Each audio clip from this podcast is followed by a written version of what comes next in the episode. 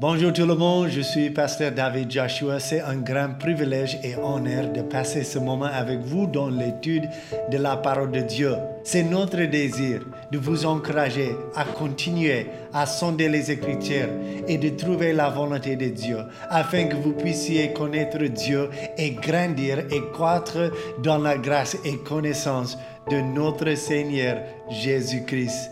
Que Dieu vous bénisse dans cette étude ce soir. Le sujet dont je vous parlais, c'est un sujet, moi je crois, est très très important.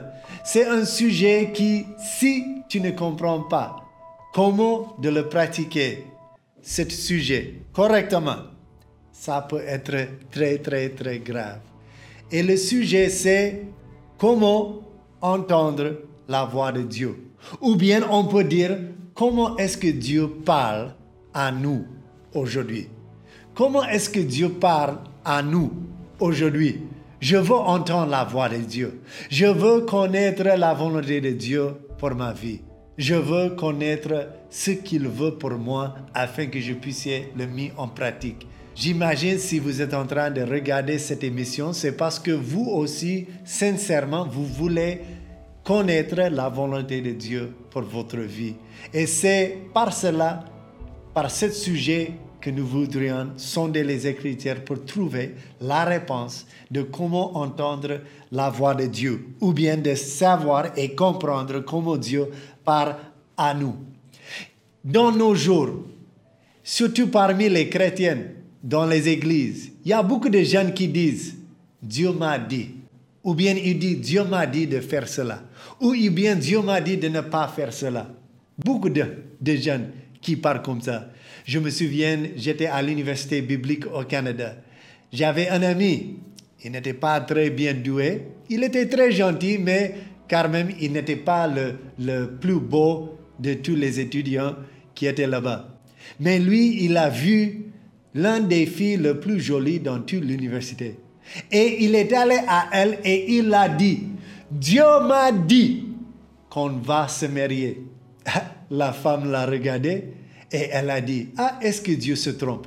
Il dit, ah, comment est-ce que Dieu se trompe? Il ne se trompe jamais. Elle a dit, ah, je crois qu'il s'est trompé parce qu'il a dit aussi la même chose à deux, trois autres hommes qui m'avaient dit que c'est la volonté de Dieu qu'on doit se marier. Tu vois, il y a beaucoup de gens qui confusent. Ils, ils font la confusion quand ça parle de la volonté de Dieu. Il fait la confusion ça part de nos émotions, nos désirs et les désirs de Dieu. Souvent, les jeunes, ils pensent que ce que je pense, c'est ce que Dieu veut. Mais ce que Dieu veut, ce n'est pas toujours ce qu'on veut. Et on va voir comment discerner la volonté de Dieu dans toutes les situations dans la vie. Comment discerner la volonté de Dieu pour nos vies de nos jours. Il faut comprendre premièrement que Dieu veut communiquer à nous. Il veut parler avec nous. C'est pourquoi Dieu a créé Adam. Il a créé Adam et Ève, il les a placés dans le jardin. Il les a donné beaucoup de responsabilités. Mais ce qui était, était le plus important, c'est que chaque après-midi, Dieu est venu vers eux pour parler avec eux. Après que Adam est tombé dans le péché, qu'est-ce qui s'est passé? Il a entendu la voix de Dieu dans le jardin mais il avait peur. Vous savez que le fait que nous sommes pécheurs, si on entend la voix de Dieu dans l'état où nous se trouvons, on doit avoir peur.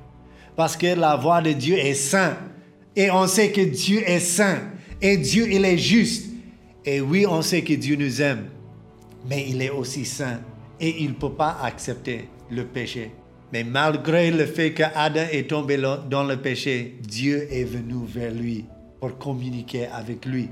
Et même Adam qui s'est caché à cause de son honte, quand il s'entend la voix de Dieu, il a dit j'avais peur parce que je savais que j'étais nu.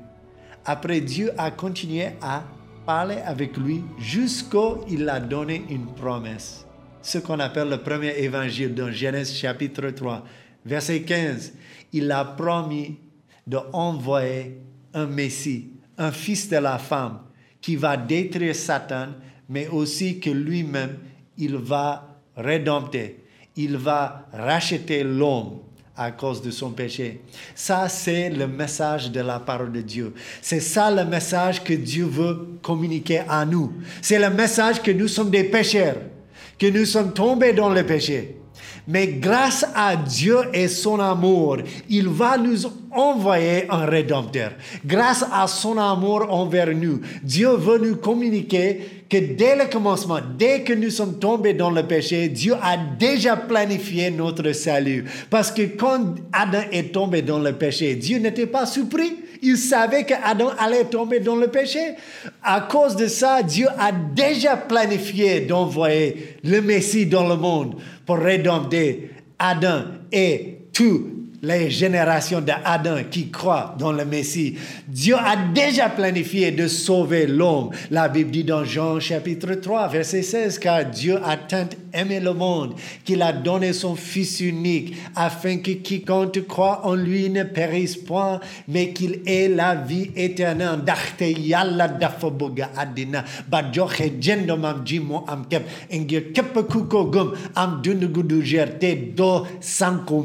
Ça veut dire Dieu a déjà planifié éternellement notre salut. Même avant qu'il avait créé le monde, il avait planifié de nous sauver parce que c'est ça son amour. Et toutes les communications de Dieu, après qu'Adam est tombé dans le péché, c'est pour nous envoyer ce message, pour nous éclairer comment on peut s'approcher à Dieu et être juste devant Dieu.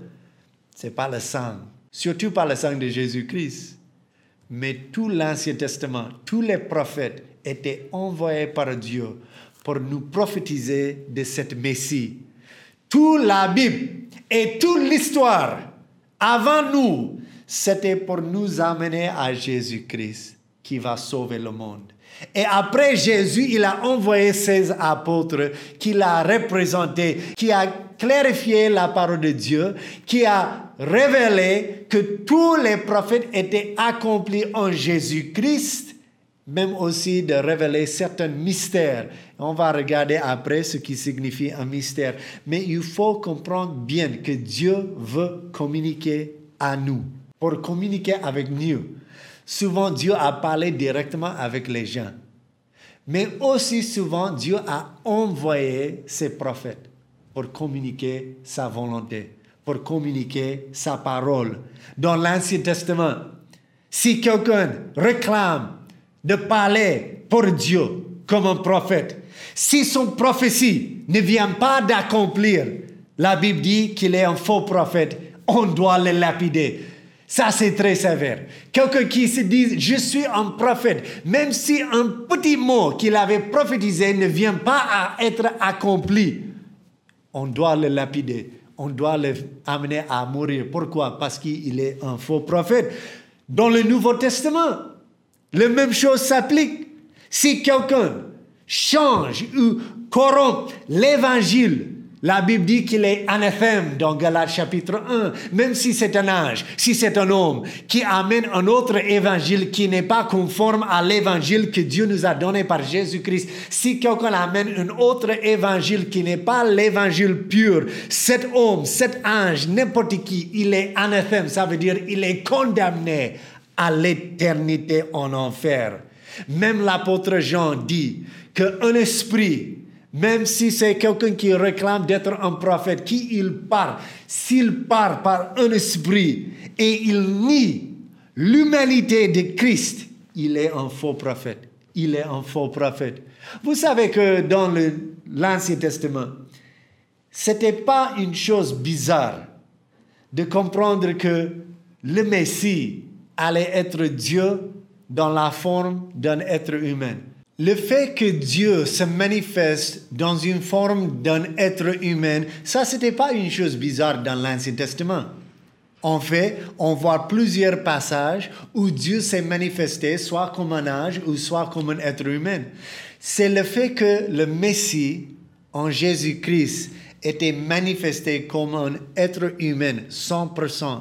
C'est ça que les Juifs, la plupart, ils ne voulaient pas accepter. Mais le fait que le Messie, le Fils de la femme, va être Dieu lui-même, manifesté comme un être humain, ça c'est quelque chose que plusieurs juifs ils ont cru. Regardez Exode chapitre 23, verset 21.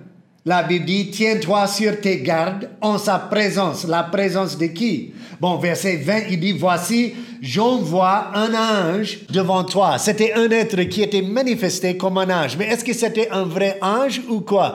Ça veut dire, la Bible dit, voici, j'envoie un ange devant toi, devant les enfants d'Israël, pour te protéger en chemin et pour te faire arriver au lieu que j'ai préparé. Bon, qui est cet ange? Il dit, verset 21, tiens-toi sur tes gardes en sa présence et écoute sa voix. Ne lui résiste point parce qu'il ne pardonnera pas vos péchés, car mon nom est en lui. Mais tu écoutes sa voix, et si tu fais tout ce que tu, je te dirai, je serai l'ennemi de tes ennemis et l'adversaire de tes adversaires. Cet ange, la Bible dit dans le Nouveau Testament, cet ange qui a suivi les enfants d'Israël, cet ange qui a protégé, cet ange en qui Dieu a placé sa parole. La Bible dit cet ange en qui était placé la voix de Dieu, le nom de Dieu. C'était Jésus lui-même, Yeshua lui-même était manifesté comme un ange. Bon, c'était pas bizarre dans l'Ancien Testament d'accepter le fait que Dieu lui-même s'est manifesté comme un être humain. Mais regardez aussi Ézéchiel chapitre 43. Il me conduisait à la porte, à la porte qui était du côté de l'Orient. Et voici la gloire de Dieu d'Israël s'avançait de l'Orient. Sa voix était parée au bruit des grands eaux et la terre resplendissait de sa gloire. Cette vision était semblable à celle que j'avais eue lorsque j'étais venu pour détruire la ville. Et ces visions étaient semblables à celles que j'avais eues près du fleuve du Kébar. Et je tombais sur mon face. Imaginez, il voit la gloire du Seigneur qui descend du ciel de l'Orient. Et il vient pour rentrer dans la maison de Dieu, dans le temple. La Bible dit, verset 4, la gloire de l'Éternel entre dans la maison pour la, par la porte qui était du côté de l'Orient. Alors l'Esprit m'enleva et me transporta dans la parvis intérieure. Et voici la gloire de l'Éternel remplissait la maison. Imaginez maintenant, ce prophète Ézéchiel, il est dans l'intérieur de, de, la maison de Dieu. Il est dans l'intérieur du temple de Dieu. La gloire de Dieu, la lumière de Dieu remplit tout ce lieu. Il est tombé sur son face devant cette gloire de Dieu. Dieu lui-même, il est descendu manifesté comme la lumière. Et la Bible dit que Dieu est lumière. Il n'y a aucune ténèbre en lui. La Bible continue. Il dit, j'entendis quelqu'un qui me parlait depuis la maison. Et un homme se tenait près de moi. Il y a un homme qui est à côté. Il entend la voix de cet homme. Et qu'est-ce que cet homme dit? Verset 7. Il me dit, maintenant c'est un homme, quelqu'un qui est dans la forme d'un homme soit un vrai homme, soit quelqu'un qui est manifesté comme un homme. Mais regardez ce qu'il dit. Cet homme dit, Fils de l'homme, c'est ici le lieu de mon trône, le lieu où je poserai la plante de mes pieds. J'y habiterai éternellement au milieu des enfants d'Israël. La maison d'Israël et ses rois ne souilleront plus mon saint nom par leur prostitution et par les cadavres de leurs rois sur leur haute lieu. Ça veut dire, regarde, ce homme dit, qu'est-ce que cet homme dit? Il a dit, ici c'est mon trône et ici c'est où je plante mes pieds. Il a dit, j'habiterai éternellement au milieu des enfants d'Israël. La maison d'Israël et ses rois ne suivront plus quoi? Mon saint nom. C'est seulement le nom de Dieu qui est saint. Cet homme qui est à côté d'Ézéchiel, c'est lui-même qui se réclame à être Dieu et Dieu est manifesté à Ézéchiel comme un être humain. Et il parle comme Dieu lui-même. Tu sais pourquoi? Parce que si on voit Dieu, il n'y a personne qui peut voir Dieu comme il est sans mourir.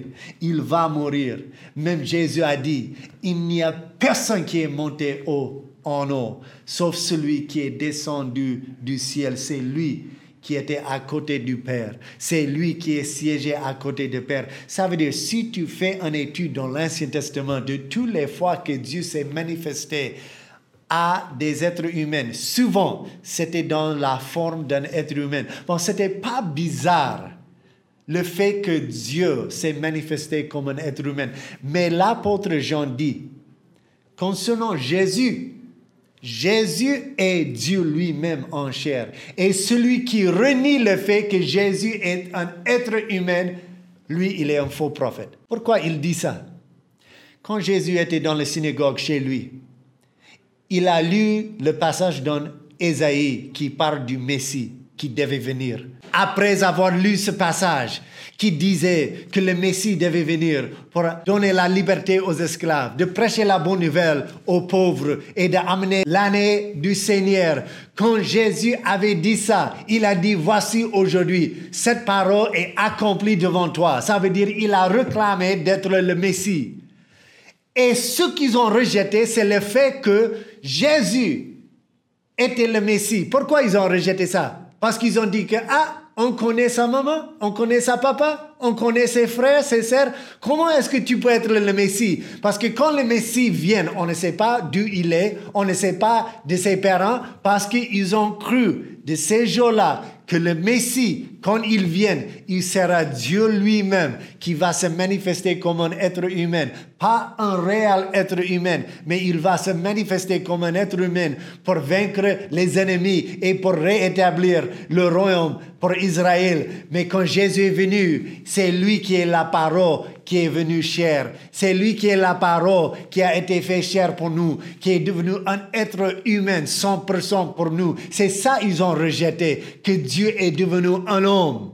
C'est pourquoi Jésus a aimé utiliser la titre Fils de l'homme si beaucoup. Pourquoi? Parce que Fils de l'homme, c'est une référence à Daniel, le prophète Daniel qui voyait le Fils de l'homme, qui selon Daniel, si vous avez le temps, il faut aller lire Daniel, le prophète Daniel, qui voyait que le Fils de l'homme qui va venir un jour pour vaincre les ennemis d'Israël et établir le royaume éternel, c'est lui qui est Dieu lui-même, l'ancien du jour, qui va venir dans la puissance de Dieu, c'est lui qui est Dieu lui-même qui va établir le royaume. Mais ce qu'ils n'ont pas vu, c'est le fait que le mystère de Christ, c'est que le Messie, le Fils de l'homme, c'est lui-même qui est Dieu qui est devenu cher. C'est pourquoi l'apôtre Jean dit, si tu dis que Jésus, le Christ, n'est pas venu dans la chair, vous êtes un faux esprit ou faux prophète. C'est très, très important pour vous qui veut dire que je suis un prophète et je vais prophétiser, que vous comprenez bien que la condamnation pour ceux qui réclament d'être un prophète, pour ceux qui disent qu'ils parlent dans la place de Dieu, pour annoncer une prophétie, quelqu'un qui annonce la parole de Dieu, s'il il parle de Jésus incorrectement, la condamnation est sévère. Et s'il donne une prophétie qui ne s'accomplit pas, la condamnation est sévère. Il faut faire attention à ceux qui réclament d'être prophètes. Aujourd'hui, nous voyons que Dieu veut nous parler. Mais quand il parle à nous, sa parole sera bien claire. Sa parole va passer par Jésus-Christ et par Jésus seul. La parole de Dieu va passer par Jésus-Christ. Jésus a dit aux pharisiens, vous sondez les Écritures parce que vous pensez en elles de trouver la vie éternelle, mais c'est eux qui parlent de moi. Un jeune homme est venu à Jésus. Et quand ce jeune homme est venu à Jésus, il a posé cette question, Jésus, c'est quelle bonne œuvre est-ce que je dois faire pour hériter la vie éternelle? Jésus dit, pourquoi tu m'appelles bon? Il y a un seul qui est bon, c'est Dieu. Pourquoi Jésus a répondu comme ça? Est-ce que Jésus dit que lui, il n'est pas bon, c'est seulement Dieu est bon? Non. Jésus a dit, est-ce que vous êtes venu à moi parce que vous comprenez qui je suis? Est-ce que vous m'appelez Dieu parce que Dieu t'a révélé que je suis Dieu en chair? Parce que vous savez, de comprendre qui est Jésus, ça c'est quelque chose que Dieu doit nous révéler. Comprendre la parole de Dieu, ça c'est quelque chose que Dieu doit vous révéler. La parole de Dieu est discernée spirituellement. Si le Saint-Esprit vous guide pas dans la parole de Dieu, vous pouvez pas comprendre la parole de Dieu et comment s'appliquer à votre vie. Il faut sincèrement chercher la volonté de Dieu par Jésus-Christ. Jésus a dit, vous sondez les Écritures parce que vous pensez en elles, vous avez la vie éternelle. C'est eux qui parlent de moi. Il a dit à ce jeune homme riche, pourquoi vous m'appelez bon? Il y a un seul qui est bon. Si vous croyez que je suis Dieu, c'est là où est la première étape pour trouver la vie éternelle. Mais Jésus a dit, ah, tu n'es pas encore là. Vous ne croyez pas que je suis Dieu. Bon, qu'est-ce que votre religion dit? Qu'est-ce que la loi dit? Bon, cet jeune homme, il a répondu, ah, je connais la loi. Il faut garder la loi. Il faut pas voler, il faut pas tuer, il faut pas commettre adultère. Jésus dit oui, toutes ces choses, il faut garder ces choses et si tu les gardes, tu peux avoir la vie éternelle. ce jeune homme, il savait que ça, ce n'était pas suffisant. Il savait dans sa conscience qu'il y a quelque chose qui se manque. Parce que dans son cœur, il croyait qu'il y a quelque chose qui n'est pas là. Et il a dit, Jésus, j'ai fait toutes ces choses depuis ma jeunesse. Sincèrement, je voulais garder la, la loi. Qu'est-ce qui me manque? Et Jésus dit, ce qui te manque, il faut vendre tout ce que vous avez, distribuer aux pauvres et viens, suis-moi. Ça veut dire, pour avoir la vie éternelle, ce n'est pas pour avoir la vie éternelle, c'est de donner ton cœur à Dieu. La Bible dit, on doit aimer Dieu de tout nos cœurs, de tout ce que nous sommes. Et cet jeune homme, il est parti triste. Pourquoi? Parce que les richesses qu'il possédait, c'est ça qui avait pris son cœur, pas Dieu. Même il était obéissant dans toutes les lois et les commandements. Mais ce qu'on ne peut pas voir, le cœur, Jésus, il a vu. Et il a vu que même s'il était obéissant à tous les commandements, il a fait toutes ses prières, il a répandu à toutes ces mauvaises choses, même il a gardé parfaitement la loi, son cœur n'était pas correct devant Dieu parce que c'est les richesses qui avaient une place supérieure dans sa vie. Et cet homme, il est parti triste. Parce que si tu n'es pas prêt à donner tout pour suivre Jésus, tu n'es pas digne de la vie éternelle. Et Jésus a dit, suis-moi suis-moi et tu peux avoir la vie éternelle. La Bible dit dans Jean chapitre 3 que tout ce qui croit en Jésus peut recevoir la vie éternelle. Bon, on doit comprendre que la parole de Dieu nous est donnée, pas pour nous élever, mais pour nous manifester Jésus-Christ. Et quand vous acceptez Jésus, quand vous aimez Dieu, vous allez aimer celui que Dieu a envoyé. C'est ça que Jésus dit à ce jeune homme. Ce n'est pas la loi qui peut te sauver. Si tu peux garder la loi parfaitement, oui, la loi peut te sauver. Mais la loi était donnée pour nous montrer qu'il n'y a personne qui peut garder la loi parfaitement. Il y a un sacrifice qui nous a été donné pour qu'on puisse accéder à la grâce de Dieu. Et quand tu cherches la grâce de Dieu par le sang de Jésus-Christ, c'est là où tu as le pouvoir de garder la loi de Dieu dans ton cœur. Et c'est là où on devient juste quand tu reçois la grâce de la vie éternelle par Jésus-Christ. Bon, je vous encourage de comprendre que Dieu veut communiquer à toi. Il veut parler à toi. Mais si tu n'écoutes pas Jésus, tu ne peux pas entendre la voix de Dieu. Si tu n'écoutes pas et si tu ne lis pas la parole de Dieu, tu ne peux pas entendre la voix de Dieu. La Bible dit la foi vient de ce qu'on entend et ce qu'on entend vient de quoi? De la parole de Dieu. Bon, ce jeune homme, il ne pouvait pas recevoir la vie éternelle. Pourquoi? Il a gardé les commandements, oui, mais il n'a pas aimé Jésus. Il n'a pas accepté Jésus comme il est. La nature de Jésus, Jésus qui est bon, qui est Dieu lui-même en chair. Il n'a pas accepté ce que la Bible réclame dans l'Ancien Testament et le Nouveau Testament de qui est le Messie et pourquoi Dieu a envoyé le Messie. C'est pourquoi Dieu nous a donné sa parole. Il veut nous communiquer qu'il nous aime et il nous aime et comme il nous aime, il nous a sauvés. Et comment est-ce qu'il nous a sauvés? En nous envoyant la parole de Dieu qui était avec Dieu, qui est Dieu, c'est Dieu lui-même qui est Jésus-Christ. Bon, ici on voit que Dieu, il veut communiquer à nous. Et on va continuer la prochaine fois à voir comment on puisse discerner la volonté de Dieu pour nos vies et comment on puisse comprendre la voix de Dieu. Mais dans ce message, on voulait juste montrer le fait que Dieu veut parler à nous, il veut communiquer à nous. Et comment est-ce que Dieu nous a communiqué? C'est par Jésus-Christ. La Bible dit dans Hébreu chapitre 1 que auparavant, Dieu a parlé par ses prophètes, mais aujourd'hui, dans ces derniers temps, Dieu a parlé par son Fils. C'est par Jésus-Christ que Dieu nous parle. Et si vous avez le Fils, la Bible dit, vous avez la vie. Si tu as vu le Fils, tu as vu le Père. C'est très important que vous compreniez ce que ça signifie. Si vous allez comprendre la volonté de Dieu, il faut comprendre pourquoi Dieu nous a révélé sa parole. La parole de Dieu nous a été donnée pour manifester et nous révéler la volonté de Dieu. C'est ça l'objectif de révélation.